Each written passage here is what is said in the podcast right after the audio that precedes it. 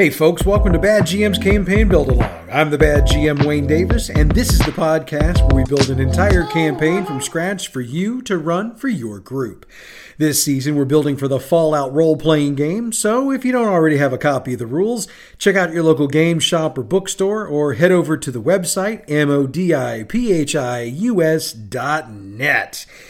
Before I get into this week's build, I wanted to take a moment to acknowledge all of the new listeners we've picked up this season. Thanks to those all over the U.S. that have joined us. And I wanted to send out a special thanks to our listeners in Belgium, Brussels specifically, that make it a point to check us out each and every week. All of you are the reason I keep doing this week after week and season after season. And as long as you keep listening, I'll keep cranking out episodes. So, as we start the build this week, I need to address a question I was presented with last week. What do we do if the group doesn't connect with Viktor to get the quest to get what they need? I think we wrote that out to do everything we could to entice the group to see him, but if they had an exceptionally bad interaction with him, they may very well have decided to blow him off and work on their own. For me, this would be a good spot to drop in somebody from a group member's background, especially if they've got a friend or contact they didn't use when they were looking for information. If that failed, then it's up to you. Create someone who'd be a mid level player in illicit stuff, flesh them out a little bit, and then use them as the contact. Moving forward, that will be the contact you'll use when Viktor comes into play, and it's pretty easy to make the change. I hope that helps, but now we build. Last week, we set up this week's adventure by having the group dig up information on Jackson Denman, and it turns out Viktor can actually get them close to him, or at least close to those who work for him. We'll pick up right where we left off, which is with the group returning Viktor's data card to him. Viktor is very pleased with this, especially if this is the second successful job they've done for him. Without a word, he opens up a drawer in his desk and lays out ID cards for each member of the group. As we agreed, I had these identification cards made for you. When we are finished here, Bruno will take you to my storage building. You will find uniforms there that will get you into building. What you do once you are there is your business, but I would ask that if you find interesting information, like the kind of information a man like myself could use, you come to me and we can work out a deal for me to purchase said information. The ID cards have a company logo on them for Jessup Chemicals. There's nothing else on them, but Viktor will note that all of the info is on a chip contained inside the card name, employee number, photo, etc. He also provides them with the address, which is the site of the old Union Station, about a 20 minute walk west of Diamond Pass. He will warn them, though, my people have had run ins with super mutants in the area, so I would advise you to use caution or massive firepower. Either method would work.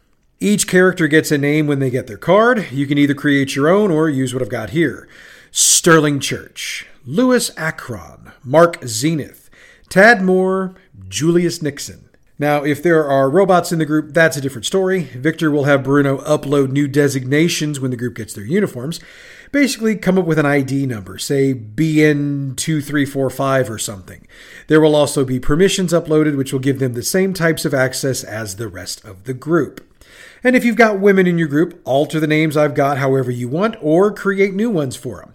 I am not trying to be sexist here. My group just happens to be all dudes at this point. When the group is done chit chatting with Viktor, he presses a button on his desk, and Bruno comes along a few moments later. Viktor gives Bruno instructions to take the group to the storage building and provide them with the things Viktor had discussed with him earlier in the day. Bruno responds appropriately and requests that the group follow me. They head through the bar and out the front, and Bruno turns left, away from the path the group has taken to get here more than once, and heads for the outfield.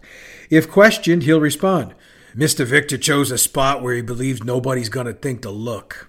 Bruno's not one for small talk, so if the group wants to chat, they'll need to do it amongst themselves. It only takes a few minutes to get into the outfield, center field to be exact, and Bruno stops at a ramshackle building set directly against the old outfield wall. It looks nearly identical to all of the buildings around it, as well as the rows of buildings above it, as the buildings in this area are built with at least one building stacked on top of another. Bruno accesses the security pad on the door and gains access. He motions for the group to enter, and he follows in behind them. Viktor described this place as a storage building, but what the group sees looks more like somebody's home. A battered couch, chair, and coffee table in the section nearest the door, a small kitchenette in the far corner, and a short hallway leading to what they assume is a bedroom. And if they go to check, by the way, that's confirmed. It's got a couple of dirty mattresses on the floor and an old, obviously abused dresser. There's nothing in this building that looks like what they were promised. Just about the time they begin to wonder whether or not they've been set up, Bruno finally speaks to them again. Hey, if uh, you could do me the courtesy of moving the coffee table to the kitchen, I'll access the storage room. When they move the table, Bruno lets out an exceptionally high frequency burst. The group will hear it, but it's so high they barely register it. If by chance the group has a dog, you know, Dogmeat, the dog will howl in pain. Fortunately, it's only a few seconds long. The burst ends, and a four foot by four foot section of the floor drops a few inches, then slides under the rest of the floor. The group can see down 20 feet to the floor below, and they notice metal ladder rungs built into the wall. They're way down, they realize. Bruno looks at the group. My associate Otto will help you when you get down there. When you finish, please climb back up and I'll lead you back to the home plate district. You can get to the station from there. Heading down the ladder, the group realizes that Viktor took a part of a vault, reinforced it, added security measures, and is using it for storage. The first clue to this are the laser turrets they notice mounted in nearly every corner. While the turrets move to target the group, they don't fire, which means either Bruno or Otto gave the signal to allow them in here. The size of the area they're working with is also a giveaway. While the floor space in the building above was probably 35 by 35, the floor space down here is at least double that and the walls definitely appear to be thicker than standard steel walls, and that comes from a section that sticks out from the rest of the wall, producing a bit of a hiding spot on the right side of the room about halfway through. Their eyes are drawn to a very old, very worn looking Mr. Handy robot floating around the room. Its metallic skin is faded, with some rust spots showing on its dome. One of its pinchers seems to have been busted off, and wires hang from the spot it was once in. As it turns to approach them, smoke or steam or something seems to be coming from it, though it's a, it's a momentary thing. It glides to them, then speaks. Now, I, I do need to pause here for a minute to lay out Otto's speech. He's been down here for a long time, and we'll get into why he looks the way he does in a minute. He's got a bit of a glitch, so his speech will be erratic. He'll start a sentence intending to say one thing but change it without warning. Play this how you want. I just wanted to lay out how I see him. Greetings, strangers. Uh, Bruno brought you here today for me to to to deal with. The group will inquire as to what he means by that, and he'll respond. Apologies. My programming has a uh uh does Mr. Viktor know you're here? You're not supposed to be here, you know. They'll correct him, of course. Now, if someone offers to help him, he'll refuse. I do not require assistance, thank you. My programming is Oh, oh, you're the ones Mr. Viktor sent here for uniforms. I have coveralls for all of you in the. You are not supposed to be here. Activate lasers. The group will probably prep themselves for a fight, but the lasers never activate. The group will hear Bruno's voice behind them. Yo, Otto, these people have Mr. Viktor's permission to be here. You are to provide the uniforms you were instructed to provide. No lasers, no dealing with them. Those are Mr. Viktor's orders. Otto seems to be processing the information for several moments, then responds. In this moment, it would seem that all of his issues have cleared up, apparently. But his voice changes to a more feminine tone. Well, of course, Bruno. Mr. Viktor made his instructions very clear. Provide the coveralls, make sure they fit properly, then send them back upstairs to you. Otto floats over to a cabinet and opens the door. Sliding out a long rack of coveralls, he eyes each member of the group. As he finishes his check, he produces a set of coveralls that appear to fit each character properly. The robots, if any, are next. However, Otto does seem reluctant about that. The voice changes again to a meek, very weak male. Bruno, I, I believe my fellow robot types would feel reluctant to allow me to upload the data. Would you mind? Bruno agrees and directs the robots to follow him to a terminal on the other side of the jutout. He produces a data card for each robot and gives the robot the choice to insert it into its own data port. If they're okay dealing with Bruno handling it, he will. Once all of this is done, Otto speaks again. This time he sounds like a game show host. On behalf of Mr. Viktor, Bruno, and everybody here at the Big Uniform Game Show, I'd like to invite you to have a positive day and don't forget to spay and neuter your pets. Otto then shuts down, and Bruno suggests the group head back up the ladder and into the house. One thing we need to note is that Otto will not at any point acknowledge the changes in his voice, nor will he talk about the differences the group notices. In fact, if he says anything about it, he'll be offended that they'd say something like that. I'm certain that at some point, once they're out of the basement, the group will ask Bruno about Otto. Here's what he says. I know you might feel sympathetic towards Otto, and I once felt the same way. However, his duties in the storage area are protect him, you see. Uh, he's a little um, eccentric.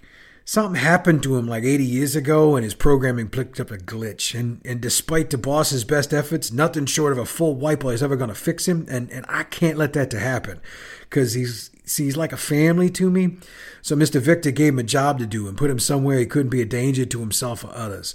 I mean, you saw where he snapped off one of his own pinchers trying to reprogram the lasers. If he was allowed to wander out amongst the people, he'd have to be destroyed. He's got one more thing to say on the topic. Otto doesn't actually have the ability to turn the lasers on and off. I've given him that impression over the years, but only myself and Mr. Viktor actually control him. That being said, he's really good at keeping the inventory down there. He can tell you where everything is down there, up to and including the number of rivets in the walls. So he's doing exactly what he does best, and Mr. Viktor is giving him a chance to continue to function. Bruno doesn't say anything else about this and really doesn't want to talk to anybody. He gets him to the home plate section, then bids them adieu. Mr. Viktor hopes his assistance helps you to do what you need to do. Please don't hesitate to come back and see us when you're done. The group can get out of Diamond Pass from here, and they know they need to head west towards Union Station. Now, for those of you who've been checking up on my work as we go along, Union Station still exists in real time. Nowadays, it's the home of a big aquarium, but in the Fallout world, it was still a functioning train station when the bombs dropped. Since then, there have been a number of folks who've tried and failed to rehab the structure in some form. However, by this point, it's obvious that somebody finally succeeded. Granted, they didn't get the whole thing done, but they've got enough done to have a rather large facility to work with. But first, we kind of have to get the group there. They'll make their way about halfway there before they run into an issue, and they'll hear it before they see it.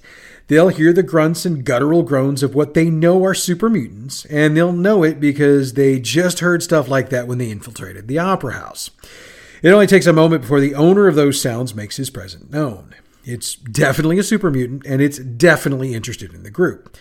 Now, I think we've mentioned this a time or two during the season, but super mutants are on page 366, and you'll want to keep that open because your group will be fighting them one way or the other. Let's go over the possibilities. The group can stand their ground against the mutant that's there right now. What'll happen is that at some point towards the end of the first round of combat, enough super mutants to equal one less than the number of group members, and that includes the one they're already fighting, will show up to try to even the odds. If the group chooses to cut and run, they'll eventually be cornered by the same number of super mutants. So this is going to be a fight regardless. But should they survive, they can loot and get more stuff. Yay? Once this battle's done, though, they've got a clear shot to the station. Now, in the Fallout world, the station looks much different than it does now. The only thing still standing is the actual building.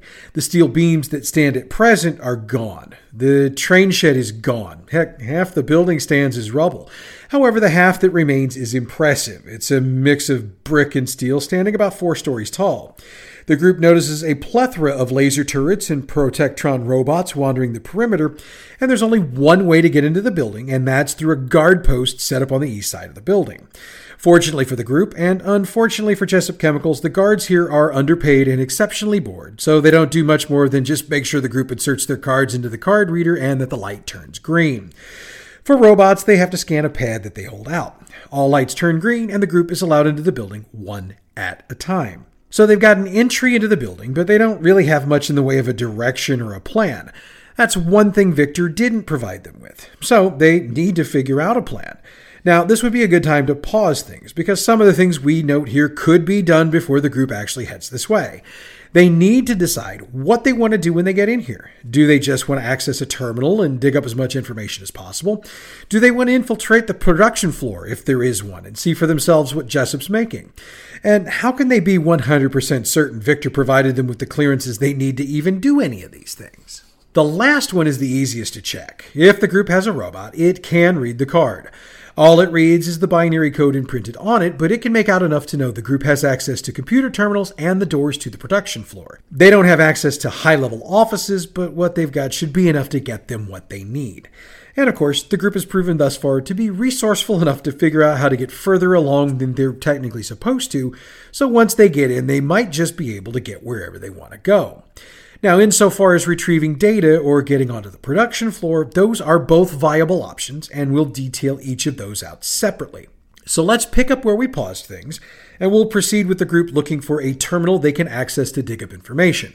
Now, they're probably looking for information about Jackson Denman and also probably for Paul and the project he was working on. Anything else will be gravy. First things first, though, they need a terminal. As they make their way through their hallways, they run into a number of people dressed exactly as they are. Some will acknowledge them with nods, maybe a hello or two, not a lot of eye contact, and certainly no small talk. There's not really a search role in Fallout, so we'll go with intelligence plus science to find a computer terminal. Don't ask me why I chose those. Needed to use something. Difficulty is a 2, and that's mostly because they've never been in here before and they're trying to find the terminal casually. You know, I don't know, fly casually. Anyway, they'll succeed because, of course, they will, and they'll find a smallish office upstairs from where they came in. They'll have chosen this one because there's nobody in the office, and they'd seen multiple people in each of the other offices they'd been in on the way up here. So it's time to get in. Fortunately, their data cards give them access. However, it should occur to the group that whomever logs in will probably have their ID tracked, so they should be aware of this. Intelligence plus science again. And we've actually got two difficulties for this, and they give up certain amounts of information. A difficulty 1 success brings up this information. Jessup Chemicals has three facilities around the city, not including the one they're in, one in Laclede's Landing, which is the one they've seen, one inside the dome, it's very well hidden, and one inside the old Barnes Jewish Hospital. The Laclede's Landing location is working on the formula for the super mutant formula, though it doesn't say at this level what that formula does. The Dome facility is experimenting on a food additive that keeps the population docile. There's more to it, but they can't access it at this level. The hospital facility is working on new surgical techniques in combination with new chemicals. A difficulty 3 success adds this information. The super mutant formula is designed to create super mutants that are completely obedient to a particular individual. The only thing they haven't been able to work out yet is how to designate the individuals the mutants are supposed to follow. Paul Vernon was on the brink of finding the key, but his redacted. And since then, Jessup's chemists have not been able to replicate it. The food additive was designed to work on both the brain and the central nervous system. The chemicals involved attach themselves to key receptors in both systems. One of the effects is extra production of dopamine, but the other is redacted. The hospital facility's surgical techniques are involving the possibility of attaching fully functional artificial limbs to those who've lost theirs. They've been running into issues with both the limbs and the chemicals they're working up to increase the possibility of acceptance of the artificial limb. This is the only entry that isn't redacted, and it continues. The surgeons working on this experiment have run into issues finding amputees to work with, but Mr. Zorn has worked out a method of providing them with candidates they can experiment on. However, with the number of rejections they've had, they've also had issues with the candidates passing away. There's one more piece of information the group finds with this level of success that's going to interest them. Jackson Denman and Mr. Zorn meet with the staff at the hospital location once a week, though the day of the week varies from week to week. Apparently, Denman has a very personal interest in this particular project. Okay, so we haven't discussed what happens if there's a complication on the roll. They can still get all of the relevant information, but once they log out, an alarm goes off in the building, followed shortly thereafter by an announcement. We have a security breach in the facility. I repeat, we have a security breach in the facility. Please ensure all terminals are secured. That message will repeat again and again on loop. Now, I'll bet your group decides to split up to cover more ground. Besides, if they split up, it looks a little less suspicious as they move around. So let's cover what the other group finds when they head out onto the production floor. The production floor is a variety of vats connected to assembly lines with vials on them.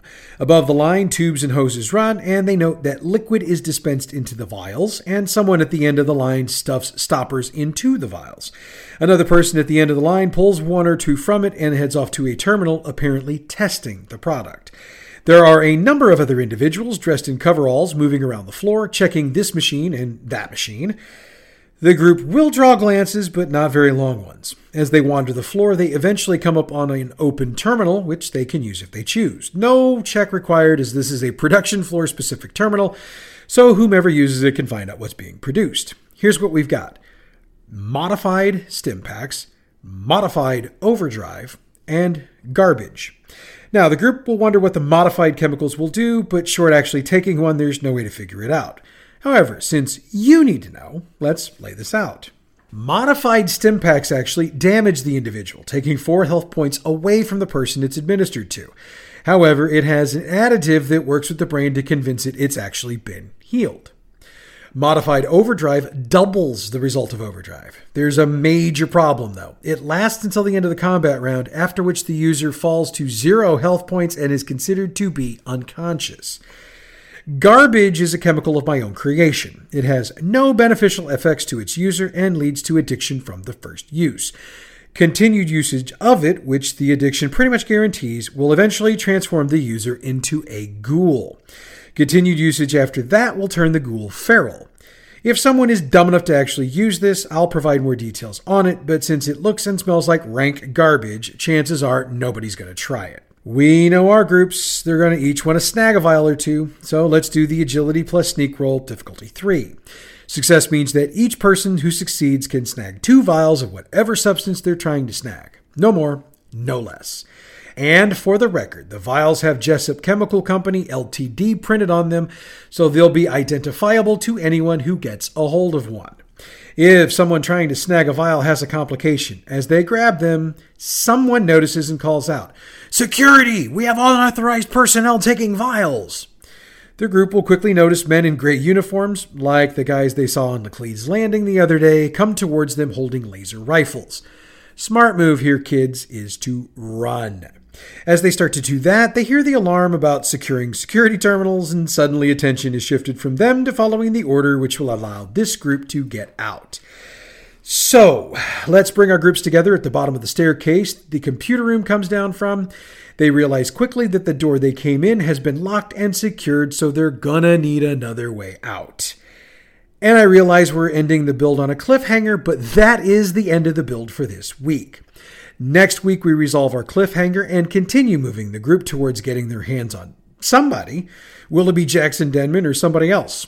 Only time will tell. In the meanwhile, check out our other fine podcast, Role Playing History. This week we take a closer look at Iron Crown Enterprises and the Rolemaster game. Role Playing History is available wherever you get your podcasts or from our website, badgmproductions.net. All Fallout role playing game materials referenced on this show are the copyrighted and trademark property of Modiphius Entertainment through their license with Bethesda Games and are used on this podcast for entertainment purposes only. If you're interested in checking out all of the fine products from Modiphius Entertainment, check out their website, modiphius.net. The music we use for this show comes from Pixabay.com. Check them out for all your license free, royalty free music needs. Bad GM's campaign build along is a production of Bad GM Productions. Check us out on Facebook at facebook.com forward slash gaming forward slash Bad GM Prod. On Twitter at Bad GMP, YouTube and Tumblr, Bad GM Productions. You can email us badgmproductions at gmail.com, and online our website is badgmproductions.net. Okay, so next week we've got a cliffhanger to resolve, and once we've done that, we've got more adventures on this particular path to build out. But that's next week, folks. Until then, I'm the bad GM Wayne Davis, and I'll see you at the game table.